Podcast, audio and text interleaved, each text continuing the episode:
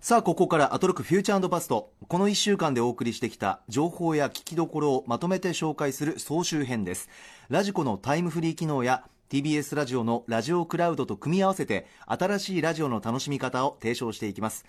三宅さん、今週も聞いていただいて。はい、全部バッチリ聞いてます。ありがとうございます。で、振り返っていく前にですね、ちょっと歌丸さんのお電話待ちながら、はい。やはり大きな動きとしては、今週月曜日から本格的に始まった新概念提唱型投稿コーナー。はい、はい。これがですね、ちょっといろんな試行錯誤でいかがでした？いや、本当にね、まさに試行錯誤真っ最中っていう感じなんですけどうん、あの、月曜日がまずあれですよね、大嫌い、大嫌い、大嫌い、大好き、あーんですよね。あーんまではタイトルじゃないのか。ありがとうございます。でもそんなニュアンスでしたよ。そうなんですよね。はいでね、この日は、とりあえず、熊崎さんが、はい。あの、トイレがね、昔は嫌いだったんだけど、そうだ、だ、けど、今は大好きだっていう話をはいはいはい。しているうちに時間がなくなって、うん。あの、来週からこんな感じで送ってねって話になったんですよね。なりました。はい。うん。いやね、この、でもこれ大嫌いから大好きに変わるっていうのは、あの、結構投稿しやすいというか、みんないろんな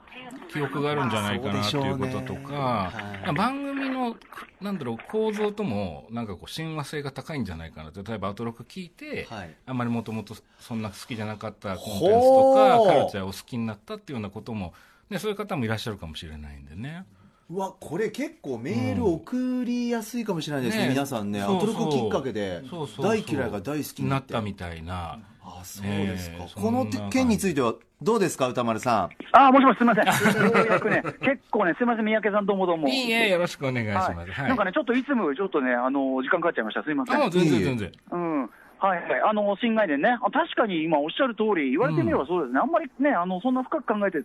やったあのコーナーじゃないんですけど、言われてみれば確かに、うちの番組かもしれないですね。うんうん意外とね、食わず嫌いだったのが、実は大好きになっちゃったなんて。ええはいはい、うんああとですね、ちょっと拝聴してたんですけど、ここまでの流れ、はい。あのいつも三宅さん、失礼いたしました、すみません、あの打ち合わせ、あれね、あれね、理由は自己分析、自己分析一応させていただくと、まあ、弁明というか、あのー大体、その要は、ムービーウォッチメンの準備で本当にギリギリになっちゃって、えで山本さんとかスタッフをすごい待たせているという、えー申し訳なさ感と、あと、大体まだムービーウォッチメン、締めどうすっかなみたいなことを迷いながら来てるんです、それでも。で、うーってこういろいろいっぱいの中で、ああ、始めましょう、始めましょうみたいな、いろいろいっぱいある中で、やっぱ三宅さんのそのお人柄というか、あのずっとこういらっしゃるお人柄というので、こう、なんかね、なんかこう、失念してしまうんですね、ね。全然違うんです、違うんです。全然気にしないというか、むしろええ。すごく嬉しいんですよ、あの僕がいることが、なんかこう、すごく歌丸にとって馴染んでることなのかなっていうまあ自然にね、そうそうそう、そういうところもありますけどね、そうそうそう。うんはい、でも大変失礼いた塗りしました。壁みたいに見えてるのかな、はい、そうなんです。いや、塗り壁、いや、そんなんじゃないです、あの、というか本当に、あの、あともうもう一つちょっといいですか、はい。はい、あの、えっと、なんか正月からのその企画ウォーズで、あの、ね、日枝会長、なかなかいいというね、ことをおっしゃっていただいてるじゃないですかはい。で、今、車の中で、あの、ずっと考えてたんですけど、日枝会長が、あの企画プレゼンで何をプレゼンしたのかを全く思い出せない。何で、ずーっと今、マネージャーとずっと、なんだっけ、ずっと全然思い出せないっていう衝撃の事実がありまして。アトロクのすごろくですね。すごろく、あそう。アトロクすごろくでを作ろうそれをこそうだうそうだ DJ 的そうだ。に出そうとしたら あのそうだ。そこからまずのっけからつまずいて。そうだ、そうだ、そうだ、そうでした。もうあまりにも生煮えで、全然、何食べたか全然分かってなかったんだけど。そこも生煮えだから、日枝ディレクターのもう本当記憶に残らない何食べたか思い出せないっていう。なるほどね。あようやく分かりました。ありがとうございます。はいとんでもないはい。はい。ということで、あの、ちょっと今日もよろしくお願いします。は、はいこちらこそよろしくおはい願いし。ます三宅さんよろしくお願いします。はい山本さんもよろしく。はい。よろしくお願いします。おま、お前の時代だ。はい。はい。はい。リスナーの皆さんも失礼いたします。また来週。いってらっしいゃい。らっしゃどういも。さあ、ということで、はいいろんなことがですね、ちょっと解消されたような気もしますけれども。そうですねはい。まあだからそえー月曜日のね、大嫌い、大嫌い、大嫌い、大好き。それから火曜日は元友。元ともで、水曜日がシアター一期一会は変わらずで、ずでえー木曜日が僕はハリー・ポッター。金曜日があー中小概念警察と。はいさっきやったやつですねそうですね。はいまあこれから曜日振り返りますけれども、ええまあ月曜日ちょっと印象的だったのかなって感じですか？そうですね、あのというのもあの、自分の場合なんだろうって、やっぱり一瞬考えたんですよね、ええ。でそしたらね、僕の場合はホラー映画がそうなんですよね。ほう。えっと、それは大嫌い大嫌いそうですそうです。あの、ええ、すごい意外がられるんですけど意外です、あのホラー作ってますからねさんはい、もう大嫌いでしたね。中学2年ぐらいまで本当大嫌いでしたね。えなぜですか？いや怖いじゃないですか 怖いという感情があった、もうもう めちゃめちゃ怖くて、うん、だってマイケル・ジャクソンのスリラーも音小さくして見てたぐらい怖い、えー、はいはいはいえでも三宅さんでも小さい頃から、だって怖いものを目に入っちゃったりとか。まあ入ってましたけど、それはそれこれはこれなわけですそんな感じなんですか？生のライブのやつの方が怖くないですか？だって十分、まあ、うんまあでもライブそう違うのか。そうなんですよね。ここ違うライブの人はいきなり大きい音とでバーンとか飛び出ませんからすっとそこで見えるのに 煽ってこないっていう。脅かすつもりでいるわけじゃないからライブじゃあなぜ大好きになったんだろうとそれはすごい簡単に言うともともとゴジラとかあの怪獣が好きだったんです日本の特撮が、ええ、そしたらちょうどその頃からアメリカのホラー映画って特殊メイクっていうのが流行りだして、はい、なんかこう怪物になったりとか変身したりとか。であれこれってもしかして日本の特撮とかと関係あるのかな？延長線上なのかなっていうふうに見ればいいんだってなったらすごく楽しくなってきてそれでだんだん怖いうのが平気になってきた。平気っていうかまあ面白くなってきたっていうんですかね。じゃあちょっと客観的に特撮とかぶらせて、これはなんか作品作り物なんだっていう意識がちょっと出てきたから愛せるようになったみたいな。そそんな感じでしたね。へえで大好きあーんってなった。三宅さんのあんなんか貴重な経験ですね。ありがとうございます。そんな感じですかね。皆さんいかがでしょうか、はい、メールお待ちしております。さあそれではそろそろ始めてまいります。ここだけ聞けば1週間がわかる。アトロクフューチャーパスト。パスト編1月14日月曜日から本日金曜日の8時までのこの番組のパストすなわち過去を振り返っていきます。本日も各曜日のアナウンサーが振り返っております。まずは1月14日月曜日。月曜パートナーの熊崎和人です。6時台最初のコーナーは、ホットなカルチャースポットからライブ感たっぷりにお届けするカルチャー最新レポート、放送作家の瀬野珍こと瀬野正夫さんが作演出を手掛ける舞台、四季島探偵事務所についてのご紹介でした。瀬野珍さんが実に7年ぶりに演出を手掛けた舞台、下町の探偵事務所が舞台となっております。1月15日火曜日からもうすでに始まっています。ただ皆さん、20日日曜日までありますので、土曜、日曜、まだこの週末チャンスがあります。ぜひ行ってくださいそして6時台後半のゲストコーナー、カルチャー界の重要参考人をお迎えするカルチャートーク。ライターの多田投資さんが劇場初映画祭未体験ゾーンの映画たち2019を解説してくださいました。実に58作品があります。その中で今回紹介していただいたもので私が気になったのは、ディアマンティーノ未知との遭遇というポルトガルの作品です。どう見てもあのサッカーの選手、クリスチアーノ・ロナウドみたいなストライカー、シュート時にイリュージョンを発生する特殊能力を持つという設定なんだそうです。ただ他にも色々楽しそうな作品紹介していただいたので、何か、何か興味があるもの皆さん見ていただきたいし、私もこのディアマンティーノ見に行きたい。続いてはこちら。7時台はスタジオライブや DJ をお届けする音楽コーナーライブダイレクト。アコースティックなソウルユニット、マッサンバシリーのスタジオライブでした。3曲披露をしていただきましたが、特にこの3曲目、クローズマイアイズという曲が私の心にものすごく響きました。この曲は仲間や家族のことを思って作られた曲なんですが、実は今度の月曜日私結婚式のためお休みをいただきます。結婚式でこういった曲が流れたら嬉しいなぁ泣いちゃうな。8時台は知らないことを知り短時間で自分が変わる体験をお届けする特集コーナービヨンドザカルチャー日本語ラップ最新レポート2019をお送りしました。音楽ライターの磯部亮さんにプレゼンをしていただきました。テーマは移民とラップでした。歌丸さんがよく映画の時にお話をされている映画をこう時代ごとではなくて時代関係なく連続して見ることによって分かってくることがあるんだというお話がまさにこの移民とラップというテーマのプレゼンでもその通りだなと思いました。ラップをそれぞれの時代ごとに聞いても私、あ、過激なことを言ってるんだなぐらいにしか思わなかったと思います。ただ連続して聞くことによってこの日本とこの移民の関係性などがですね、点と点が線になるようなそういった感覚を覚えました。あの、普段報道されていることではない、生身の人間のこうリアルがラップのその曲、その言葉には詰まっているんだなということを非常に強く感じました。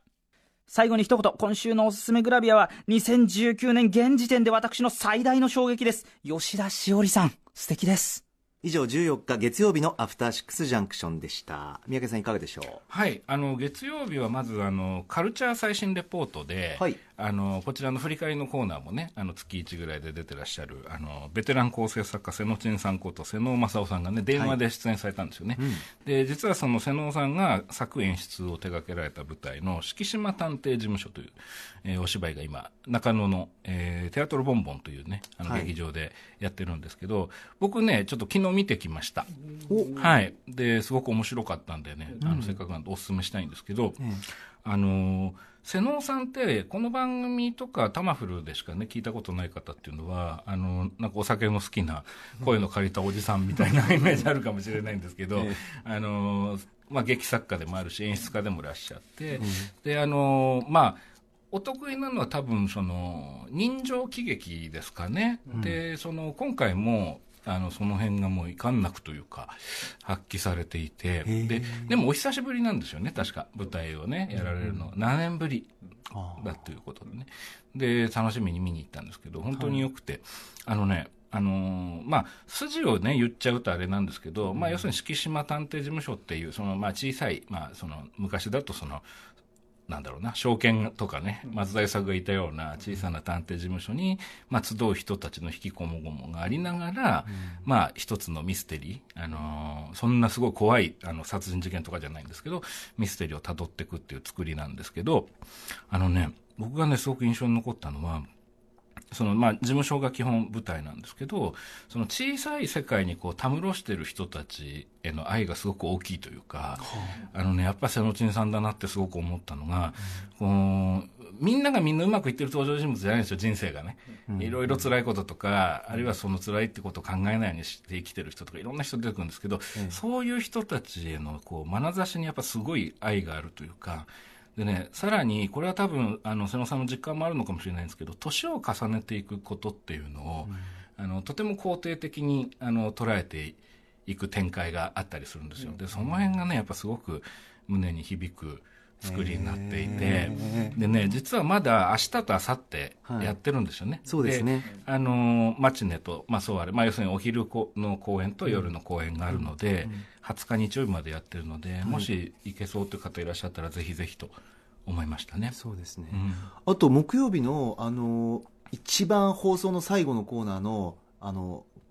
アート6カルチャーの凱旋。あ、水曜日ですね。水曜日か、はい、リスナーの方とリスナーの方も、なんか印象的だったのは、食事のシーン取り上げてらっしゃいましたけど、どうでした？いや、すごかったです。もうお腹空いちゃいました。あそんなに？そう 4DX なんて表現もありましたけど。そう、ね、初日にね見に行かれた方でで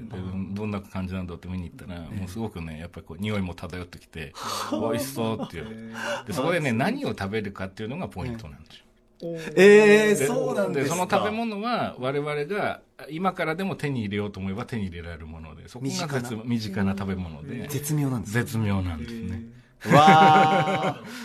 なんだろう、楽しみだな。はい、ぜひぜひ。ね、改めて情報をお伝えします。えっ、ー、と、今週の土曜日と日曜日ありまして、えー、土曜日は午後1時からと午後5時から、日曜日は正午からと午後4時から、場所は中野ポケットスクエア、テアトルボンボン、チケットは前売り4000円、当日4200円となっております。うんさあそして三宅さん他にはいかがでしょう？はい。えっ、ー、とまあ時間のあれもあるので、うん、あの駆け足になっちゃうんですけど、あのカルチャートークで多田投資さんが紹介されてた未体験ゾーンの映画たちっていう映画祭があるんですけど、はい、これ毎年やっていて本当にすごく面白い映画祭で僕もおすすめなんですね、うん、で実は個人的には毎年ベスト10に必ずここで見たものが1本入っていて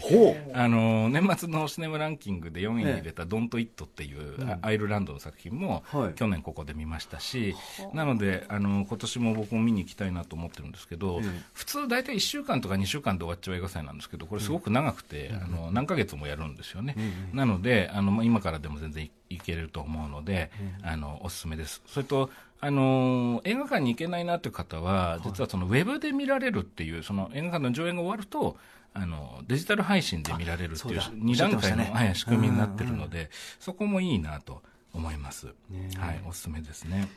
かなり尖った作品というか、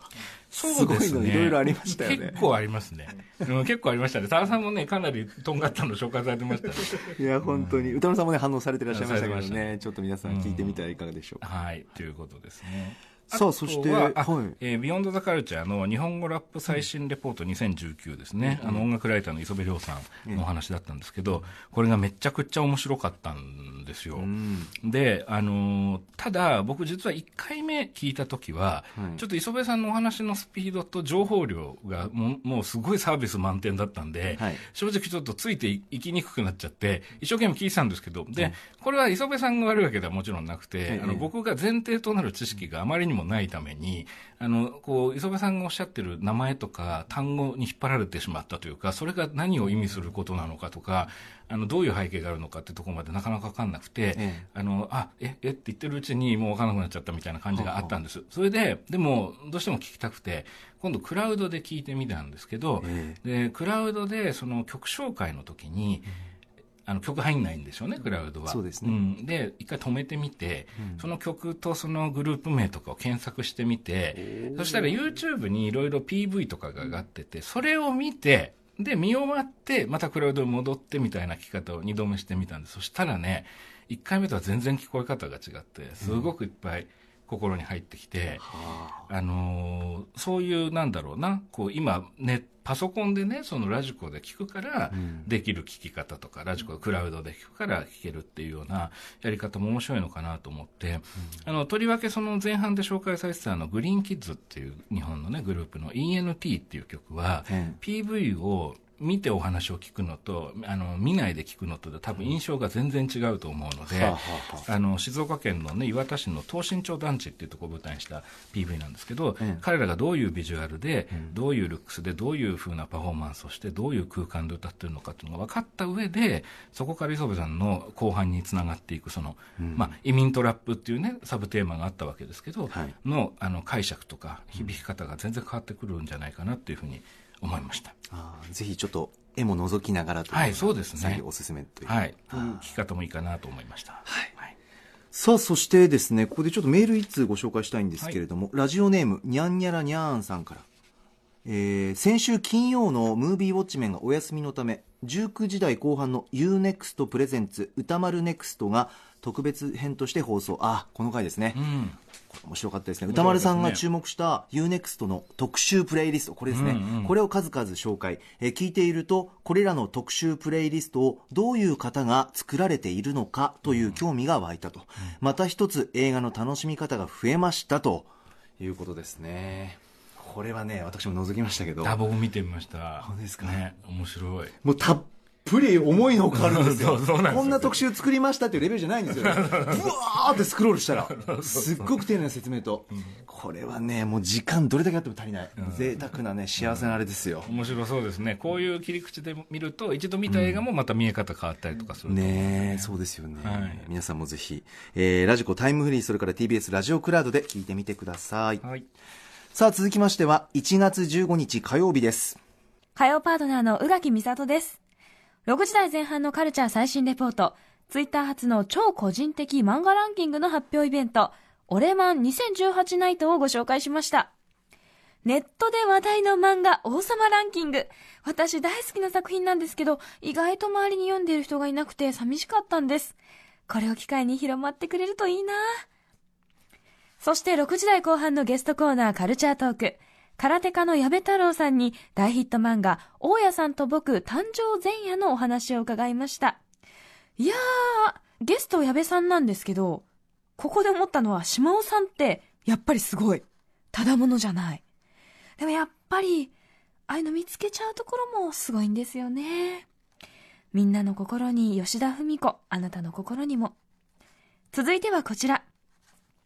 7時台の音楽コーナーライブダイレクトは、昨年デビュー20周年を迎えたシンガーソングライター、七尾旅人さんのスタジオライブでした。まるでショートムービーみたいな世界観でした。なんか見えるんですよね。素敵だった。8時台の特集コーナービヨンドザカルチャーは、疎遠になった友達、通称元友特集、2019初春。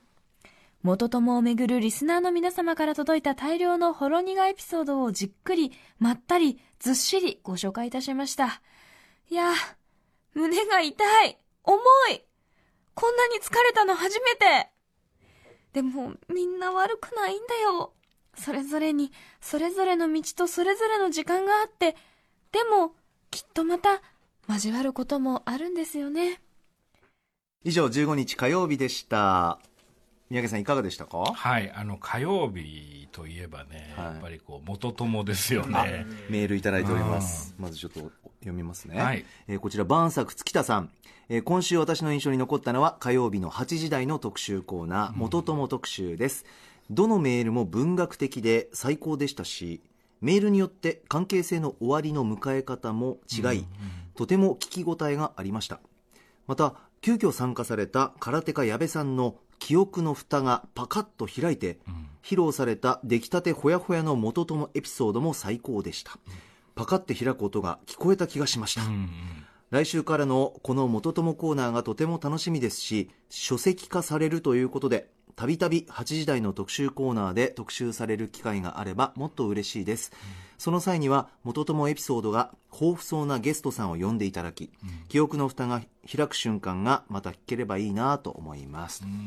これですね。なるほど、あい。や全く同感ですね、であの元友って、まあ、実はその概念コーナーの,、ね、その火曜日の新しいコーナーにもなるんですけど、まあ、はい。今回はそのパイロット版じゃないですけどね、そのスペシャル的な感じだったんですけどええ、もともと前の番組のタマフルのね、はい。あの時に何回かやられていた特集で、で個人的にはそのタマフル時代の企画の中では最高傑作じゃないかなっていうふうに思ってるぐらい大好きなんですけど、でそのいろんなエピソードがそのタマフル時代にもあったんですけど、今回ちょっと以前と違って、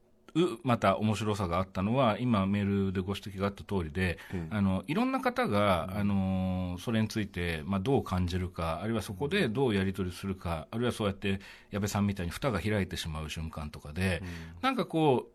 重層化していくみたいな感じがあったなと思いましたね。であのーどうでした、私はえっとなんだろう。単純にまずうん人の出会いと別れ、うんで、えーなんだろう。例えば設定が2人だとしたらお互いの心情があって、うん。でなんだろうな。なんか切なさとか、うん。しょうがなさとか、うん。やりきれなさとか聞いていてうん。心地いいしもっと知りたいしなんかこう感化されるしうん。分かるしっていう気持ちがすごくあって、うん嬉しい疲労感がすごかったです 終わった後に。嬉しい疲労感ね。なんか、なんだろう、すごくね、うん。アトロクの中では、うん。私の印象だと、なんだろう、かなり、なんだろうな、色合い、うん。なんか、毛色のなんか違うコーナーが結構な尺で放送されたなっていう感じ、あなんだろう。こんな気持ちにこの番組になったかしらみたいな、なるほどなるほど、うん、なんだろうな。なんでしょうねあの、でもおっしゃる通りでなんかこう決して戻すことができないこう時間へのね、まあ、開墾の人もいるし、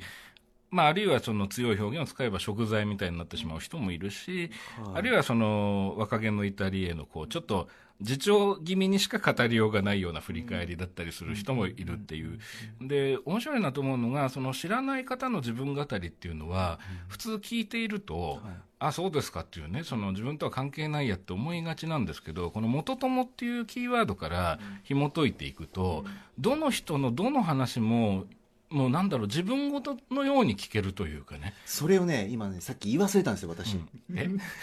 やっぱり重なる部分っていうかありますもんね。そうあるんですよ。だから、ん。ぐっと感情入ってるんですよいつの間にか。そうそうそうそう。ですよね。そうなんです、そうなんです。だからなんか全部自分の記憶をすごく探っていった感じっていうか。そう、ある気がします。僕もそうでしたね。だから、皆さんモチーフとか具体的なエピソードは違うはずなのに、なんか抽象化して聞けるというか、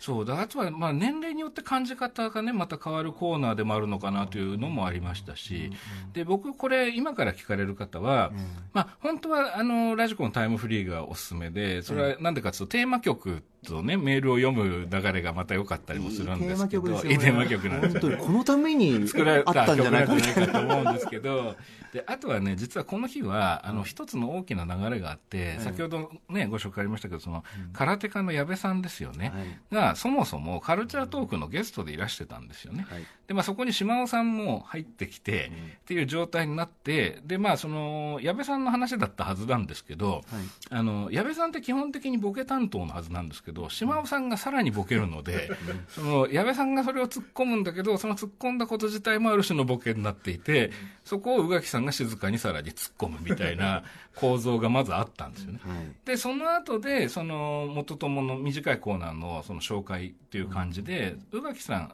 橋本さんのね、プロデューサーの橋本 P からの、その、元友体験の話があってからの、宇垣さんの元友体験の話になって、えで、それを受けて、あの、本、本番のというかね、8時のその長い元友特集に、今度はもう一回矢部さんも戻ってきてっていうふうに、こう、どんどんグルーブしていくんですよねグ。ループしてましたねそうなんです。だから、聞かれる方は、あの、飛び飛びでバラで聞く場合は、その時間軸に沿って、その、聞かれた方がねうん、より響くんじゃないかなと。間違いない、うんこの日本当そうでしたで、タイムフリーで聞かれる方は、その6時台のカルチャートークからもずっと聞かれると、より感じ方がね、あの、密度が上がるんじゃないかな、なんて思いましたね。またね送ってくださったあのリスナーの皆さんのメールもね、うん。見事というか先ほどもありましたけど文学的でっていう。ああそうそう。でやっぱりだ、うん。ここで出会ったんだよって例えば教室だったりとか、うん。どっかのシチュエーションだったりとかなんか自分なりのやっぱ想像しちゃう感じでしたもんね、うん。できるというかねね。オリジナルの絵を自分の頭の中でも聞きながら、うん。すごく素敵なコーナーというかなんかそうですね。これが毎週聞けるっていうのはすごい楽しみです、いや本当に楽しみですね、皆さんもラジコタイムフリーそれから TBS ラジオクラウドで聞いてみてくださいさて続きましては1月16日水曜日です水曜パートナーの日々真央子です。今日は皆さんレアですよ。私、鼻声です。お聞き苦しくて本当にすいません。ということで、1月16日水曜日の放送は、まずは6時台前半のカルチャー最新レポート。怪獣博士のガイガン山崎さんに、特撮の歴史がわかる大展覧会。特撮の DNA、ゴジラからシン・ゴジラまでを紹介していただきました。そして6時台後半のカルチャートークでは CG デザイナーでスノードーム作家の石田氷恵さんにアート作品としてのスノードームシーンやスノードームをどのように作るのかなどなど伺いました。スノードームという小さい額縁の中に宇宙のように広がるようなこの表現。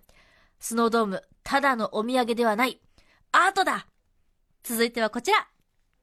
7時台のライブダイレクト。この番組をよく聞いてくださっているというシンガーソングライターの畠山みゆきさんのスタジオライブでした。もう歌声から溢れる幸福感に包まれた時間でした。癒されて、実は私、涙をこらえていました。そして、8時台の特集コーナー、ビヨンドザカルチャーでは、沖縄在住の人気 YouTuber、セアロガイおじさんに日本のバスケットボール界を応援すべき理由や注目選手などを熱く熱く解説していただきました。日本のバスケは今まさに見るべき、注目すべきタイミングだということをですね、もうしっかりと分かりました。日本バスケ、応援するやろがい鼻詰まっててすいません。以上16日水曜日のアフターシックスジャンクションでした三宅さんいかがでしょう？はい、えっ、とですね、今ね、鼻詰まってましたって日比さんおっしゃってたんですけど、日比さんちょっと風邪気味だったみたいねそうねあ、そうなんだなんて、人事のように聞いてたんですよ。えでそしたら僕ね、あのーその放送が終わった後ぐらいから喉痛くなってきちゃって、あれ困ったと思って、えでそで、日比さんがね、放送の中で、あのーマヌカハニーの飴をね、勧めてらして、はいああ、そういえば日比さんそう言ってたなと思って、近所のお菓子屋さんまで行って、買ってきて、はいで3粒ぐらいボリボリ噛んでたら、え治りました。早っ すごいなって思いました。マヌカハニーすごいなっていう。来ましたか聞きましたっていうのがまずありながらの。なんか薬局とか売ってるんですね普通に、うん普通に売ってましたね。はい。皆さんもぜひ、うんおすすめですよということですね。で、あとカルチャートークで、はいあの石田氷さんの、えええっとスノードームの話があったんですけど、あのものすごく興味深かったですね。というのはね、ね。僕スノードーム実はすっごい好きで、詳しくはないんですけど、うちにいくつかあって、ええ。で、あのー今日もちょっと一個持ってきたんですけど、あのーこれこれは球体でおお相撲さんがそうですねお相撲さんが二人。二人土俵で向き合ってるんですけど、これね、相撲ドームっていうんですよ。英語で書いてありますね。相撲ドーム。っていう、へこれもすごく面白くて。塩巻いてんだあ、そうそうそうあ。雪っていうかそうあの土俵入りでそうなんです。塩相撲ドームってこうファーっと雪がね、パラパラって降るんですけど、そのお相撲さん一人がこう手をバッて上げてるポーズに上げてるこれで振ると塩をパーッとこう、やってるように見えるっていう。はいこれそうなんですよ。で、すごくね、あの、いくつか持ってて家で見るのもすごい好きなんですけど、でも実際それをどうやって作られているのかとかは、もう全く知らなかったので、あの、石田さん、石田さんね、映画をね、あの、のスタッフでいらっしゃったもちろんお名前は存じ上げてたんですけど、ええええそのスノードーム作家としてのごご活躍を僕はちょっと存じ上げなかったんで、興味深く聞いたんですけど、あの、閉じられ、閉じ込められたものに興味があったっていうお話であるとか、その要するに世界をトリミングしていく面白さみたいな、こういう作り方の話もすごく面白かったですね。であと、その、水、あの、水じゃない、気泡抜きですか。はい。うん、っていうのがね、あ大変そうなんだなと思って、ね。うんそうなんですよ。で、そっかそっかそうだよねって思いながら聞いてて、あと、日比さんがすごく面白い質問されてて、スノードームって正面ってあるんですかっていう質問があって、はい言ってましたね。で、一応石田さんは見る方向を決めて作ってますって話だったんですよね。それで今日ちょっとス相撲ドームを持ってきたんですけど、ええ。この相撲ドームはね、面白くて、はい。あの、横から見ても別の物語が見えてくるというか、えちょっと対戦してるこう力士同士の大きさが変わって見えたりとか、あのおねー本当だ。そうなんですよ。光の屈折かもしれないですねこれね。そうなん球体だから。あこういうものもあるんだなっていうふうに思いながおら聞いてました、ね。お本当だ。こんなにこえー？こんな大小入れ替わるっていうぐらい。身長が全然変わるっていう。はい。はこれももしよ。かった。ら後でインスタに写真。あありがとうございます、はい。そんな視点もあるんだな。はい、ありました。えっ、と、あとは、あれですね、水曜日はやっぱりあれですよね、ビヨンドザカルチャーのバスケの話であすね。こ。ちらはメールいただいております、えーラジオネームバーベキューさん。えー山本さん三宅さんスタッフの皆さんこんばんは。こんばんは。こんばんは。今週のアトロクでは16日水曜日の日本のバスケは今応援する理由しかない。見ないとあかんやろがい特集がとても良かったです、私自身日本で開催された2006年のバスケ世界選手権を当時放送された TBS テレビの事前番組で興味を持ち実際に会場へ見に行った結果すっかりバスケ観戦の魅力にはまってしまい今では地元のチームをシーズンチケットを買って応援しているほどにバスケが好きです。あれから十数年バスケ界では紆余曲折あった中こんな風に熱く日本のバスケを大々的に特集してもらえたことが非常に嬉しかったですということですね、あのー僕バスケは、はい。実はそのあんまりその今のねそのプロの世界とかどういうふうになってるのかっていうのはよく分かってなくて、あのもちろん渡辺裕太さんとか、あの八村塁さんとかは、まあ、ニュースとかでもね拝見する機会が多いのでお名前を存じ上げてたんですけど、でそのセアロガおじさんがその今回のプレゼンにあたってね冒頭で日本のバスケは弱いって印象があるんじゃないかとそのあんま見ない人にとって、はい。でで今実は一番面白い時期なんだとその弱いと言われてた日本が強い日本に行こうとしている過渡期なんだっていうことをね、まあ、キーワードにしてそこからあの特集を進められたんですよね、でねこのプレゼンがもちろんセアローガおじさんのプレゼン素晴らしくて、はい。でとりわけ今回はおそらくなんですけど本当に超ビギナーに向けてえ考えに考えて来られたんだなっていう、うん、感じがしたんですよ。でねそれがねやっぱりねすっごい面白かったんですよね。聞きやすかったというか聞きやすあかったでりがたいですすよね。ねだからあこう意図的にでしょうけどちょっとなんだろうのりしろを残すような感じでエピソードを組まれていて、はい。でまあ、そこに、まあ、その日比さんなり歌丸さんなりがこう問いかけてでまたちょっとグルーブしてという展開があって、めちゃくちゃ分かりやすくてあの本当にこうこれをきっかけにね実は意外とテレビでも見られるっていうようなことがちょっと分かってきたので、見てみようかなというふうに思ってますけどね。ねえ。うん。これからねまたちょっと見方ねこれをきっかけに変わる方もいるかもしれませんね、はいバスケね、うんえ皆さんもラジコタイムフリー TBS ラジオクラウドで聞いてみてください。はい。さあ続きましては1月17日木曜日です。木曜パートナーリーサルうなぽんことうなえりさです。うなぽんウィンターソングコレクション！ということで私はBoA さんのメリクリを選びます。クリスマスまであと11ヶ月です。もうすぐですねはい。6時台前半のカルチャー最新レポートは、森アーツセンターギャラリーで開催中の新北斎展、北斎アップデーテッドをご紹介しました。現在、北斎の作品が島根にある美術館に所蔵されているということなんですが、もう今後県外に出すことはないそうなんです。関東で見られるのはこれが最初で最後ということで、ぜひ、北斎ファンは必見です。はい。6時台後半のカルチャートークは、日本一のボールペンが決まる第8回 OKB48 総選挙、その結果を発表しました。文具王こと高畑正幸さんと番組構成作家の古川光さんが熱っぽく語ってくれました。ということで、三菱鉛筆ジェットストリーム8連覇おめでとうございますでも私はですね、試し書きさせていただきまして、5位のパイロットのジュースアップを買おうと決めました。続いてはこちら。7時台のライブダイレクトは月1レギュラー DJ でプロデューサーの豆腐ビーツさんの祝2019年成人式のアーティストミックスをお送りしました。いや、本当にテンポのいいミックスで18組のアーティストさんをご紹介したんですけれども、ラストの長谷川白紙さん、癖になる、聴きたくなる音楽で、今後どういった曲が生まれるのか楽しみなアーティストさんでした。はい。8時台の Beyond the Culture は、天才ビートメーカー J ディラと彼の DNA を受け継ぐ最先端ブラックミュージック特集をお送りしました。ビートメーカーでラッパー、音楽評論家でもある吉田雅史さんに解説していただきました。いや、私、本当に J ディラ弱者だったんですけども、この特集終わった頃には J ディラのビート体で感じてましたから、ドン、タ、ドン、タ。これから街で歩いて音楽を聴いた時に、あ、このビート、J Dilla だ、ドタンビートだって気づくことができる体になりました。ドン、タ、ドン、タ。ぜひね、本当に私みたいに全く詳しくない方でも、この特集聞けば少し分かってくると思うので、ドン、タ。それが、ドン、J ディラのタ、ビートです。ちょっと今日調子悪いな。木曜日でした。以上17日木曜日でした。さあ三宅さん。はい。OKB48 は盛り上がりましたね。OKB48 面白かったですね。ね、ボールペンの選挙ですけれども、はい。ちょっとメールいただいております、え2通あります、えーラジオネーム岡田ハールさん。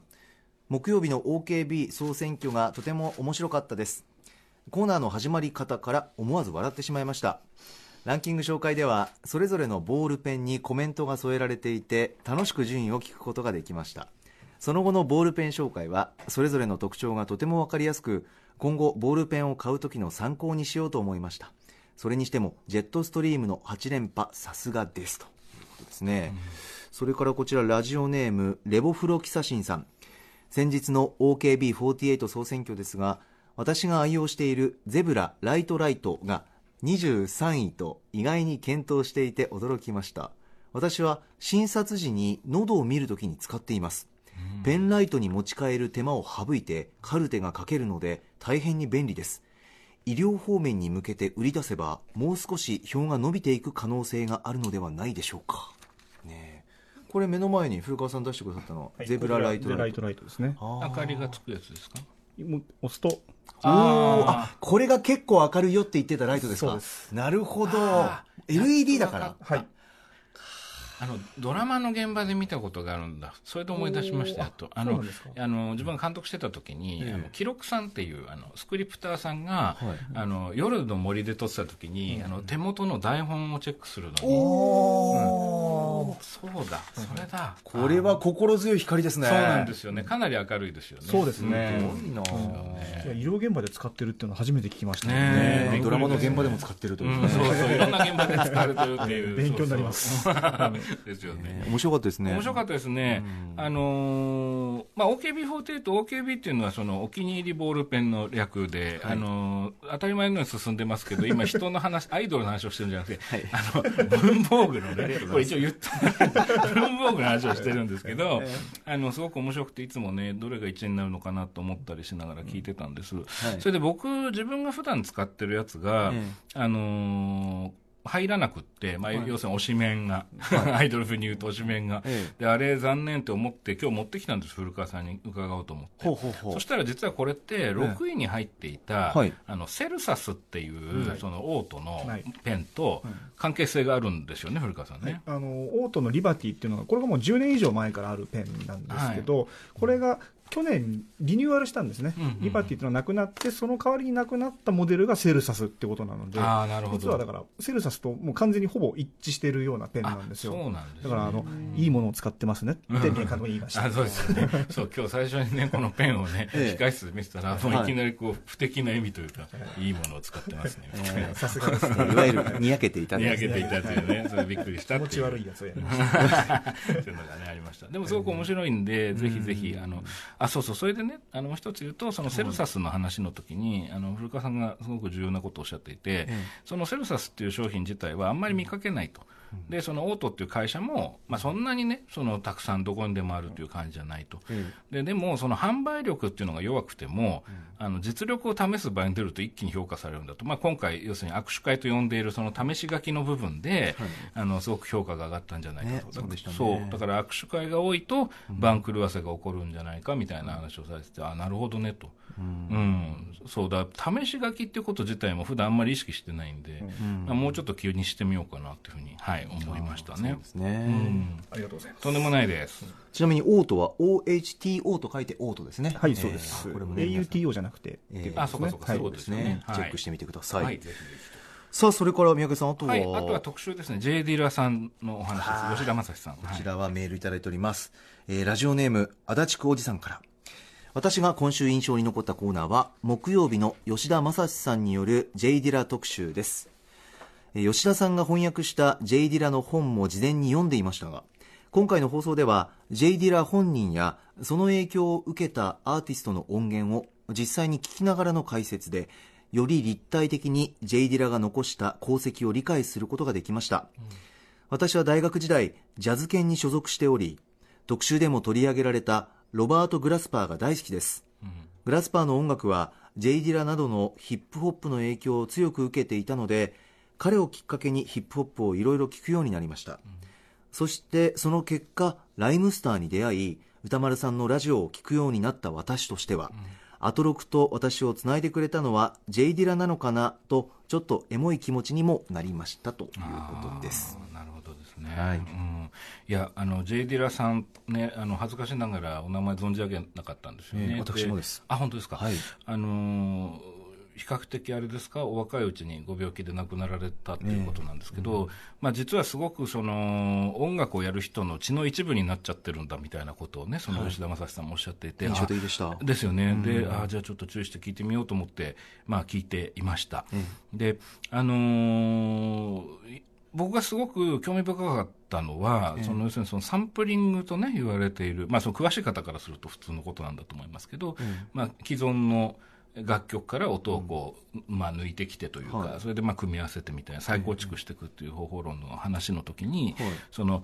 元ネタの曲を聴いて、でそれからあの J・ ディラさんがこういう風な曲にしたっていうのを、まあ、ひ続けて聴ける時間があったんですよね、 Roy Ayers えー Ubiquity ですか？の「 Ain't Got Time」っていう曲があってでそれをまず聴いてでその後、えー Black Star の「Little Brother」っていう曲に、えーこういう風に変えましたと言うんですけど、その「エインガット・タイム」っていうのが、まあ、ずっとボーカルの方の声が入っていてなかなかこう抜きどころがないっていう、だから0.5秒とか1秒とかしか、そのビートとかがないと。いうのを先に聞いてたから、え、これどうすんのっていう。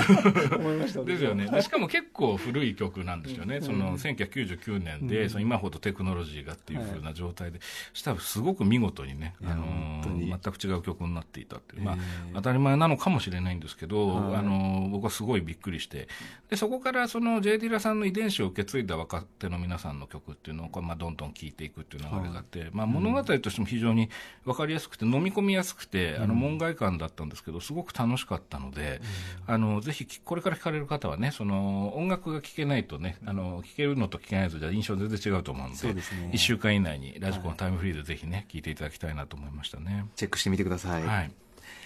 さあそれでは続いてまいりましょう。最後は本日1月18日金曜日です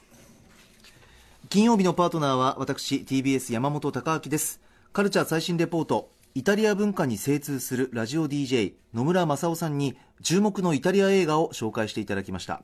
6時台後半は歌丸さんの映画評論コーナームービーウォッチメン。今夜扱ったのはクリードチャンプを継ぐ男の続編。クリードとロッキーがロッキー4のライバルドラゴと彼の息子と激突。クリード炎の宿敵。続いてはこちら。7時台ライブダイレクト。今夜はバンドエメラルドのスタジオライブ10人編成という豪華なセットでお送りしました。そして今は脚本家映画監督スクリプトドクター三宅龍太さんを招いて今週のアフターシックスジャンクションの振り返り企画をお届け中です。以上18日金曜日でした。さあ本日振り返りで紹介した各コーナーですがラジコのタイムフリー機能や TBS ラジオのラジオクラウドでもお楽しみいただけます。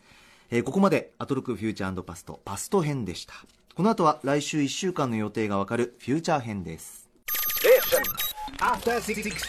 ではここから来週1週間のアフターシックスジャンクションの予定を一気にお知らせいたします。まずは1月21日月曜日。6時台のカルチャートーク役者の高山宏さんが一人芝居アレサ・フランクリン物語を紹介してくれます。7時台8時台は鳥尽くしで参ります。ライブコーナーはシンガーソングライターバードさんのスタジオライブそして特集には芸能界を代表するハトラバー歌手の新沼謙治さんに鳩の魅力について語っていただきます。また月曜日パートナーの熊崎和人アナウンサーはお休みのためうないりさアナウンサーが代理を務めます。続いて22日火曜日。6時台はアニメ評論家の藤津亮太さんに1月からの注目アニメをご紹介いただきます。7時台はエレクトロバンド3のスタジオライブ8時台の特集では文筆家岡田育さんと火曜日パートナーの宇垣美里アナウンサーがミュージカル俳優の凄さについて語ります。23日水曜日です。6時台には俺たちの恋ちゃんこと小出祐介さん率いるロックバンドベースボールベアがついに3人揃っての登場です、うん、7時台は奄美大島在住の2人組ユニットカサリンチュのスタジオライブ。8時台は6時台に引き続きベースボールベアの3人にアーティストツアーあるあるを伺います。続いて24日木曜日6時台、えー、スチルイチミアのヤングジーさんと映画サウダージバンコクナイツの富田克也監督がイベント爆音映画祭2019特集タイ遺産ボリューム3を紹介してくれます。7時台は DJ ワイルドパーティーさんによるアニメソングミックス。8時台の特集は海外ゲームを日本用に調整する仕事ゲームローカライズについて。デトロイト・ビカム・ヒューマンのローカライズを手掛けた石立大輔さんと谷口ニーナさんにお話を伺います。そして25日金曜日です。6時台は歌丸さんの最新映画表です、えー、今回は雲の巣を払う女を評論。7時台は3人組ロックバンドザ・フィンのスタジオライブ。そして特集コーナーは今週と同じく1週間の番組を振り返るアトロクフューチャーパスト。映像コレクターでビデオ考古学者のコンバットレクさんが来てくれます。さあいろいろありましたが三宅さん。はい。あの来週、僕個人的にすごく楽しみなのが火曜日のミュージカル特集ですね、はい、僕、実はそんなにミュージカル詳しくないんですけど、宇垣さんご担当されるということで、宇垣さんが以前にあのプロテストソングっていうね、話の時に、はい、あの、レディー・ベスというミュージカルの、えー、中の楽曲の秘めた思いって、これ、まあ、ザ・フィーリング・アイ・ハイドっていう曲なんですけど、うん、まあ、これのお話をされていて、あの、歌詞もちょっと紹介されていて、うん、で、あの、そこで描かれてることっていうのは非常にその、宇垣さんのスタンスともすごくこうなんだろうシンクロする部分があるのかなって思いながら聞いてた部分があったので、あのまあ、出ないかもしれないですけどね話題。わかんないんですけど、あの出たら聞きたいなっていうふうに思ってます。ね。であとですねごめんなさい、もう一個ね、さっき言い忘れちゃったんですけど、はい、木曜日をね、あのー、の放送の中で6時台後半からのメールのコーナーで、はい、これあのーえー、タイムフリーで聞けると思うんですけど、まだ。今週木曜日、1月17日。はい、今週の木曜日ですね。あのー、うないさんが、はい、あのー、まあ、リスナーさんのメールからあったんですけど、まあ、地元の横須賀市の成人式の式典で祝辞を読まれたという話から、はい、最後に、あの、受験の話になって、あの、今受験生のね、の方に向けて、あの、アドバイスというか、うないさんらしいね、あの、エールの送り方をされていて、これがね、すごく魅力的なんですよ。でね、これぜひね、聞いていただきたいので、そこの締めの最後にね、歌丸さんが本当に心に愛がね、あの言葉に愛がこもったね、頑張ってっていうふうにね、その、受験生の方々に言うんですけど、これがね、すごくいいんでね、聞ける方はぜひ。皆さんもぜひ聞いてみてください。はい。さあ、TBS ラジオキーステーションにお送りしてきたアフターシックスジャンクションもうすぐ9時。この後の TBS ラジオ9時からは AI 時代のラジオ好奇心プラス。フロッグマンさん、伊藤楓アナウンサー。こんばんは。は。相当、今夜のテーマは？はい、行きますよ。今夜、あ、君たちに関係ないな。えなんで？AI 時代の恋愛。関係あるし、独身だなし。俺は独身だよ俺は独身なんだ、まだそれ、モノマネじゃあ誰のマネージャーこれは興味深いテーマですね。よろしくお願いします。あ、よろしく。After Six Junction.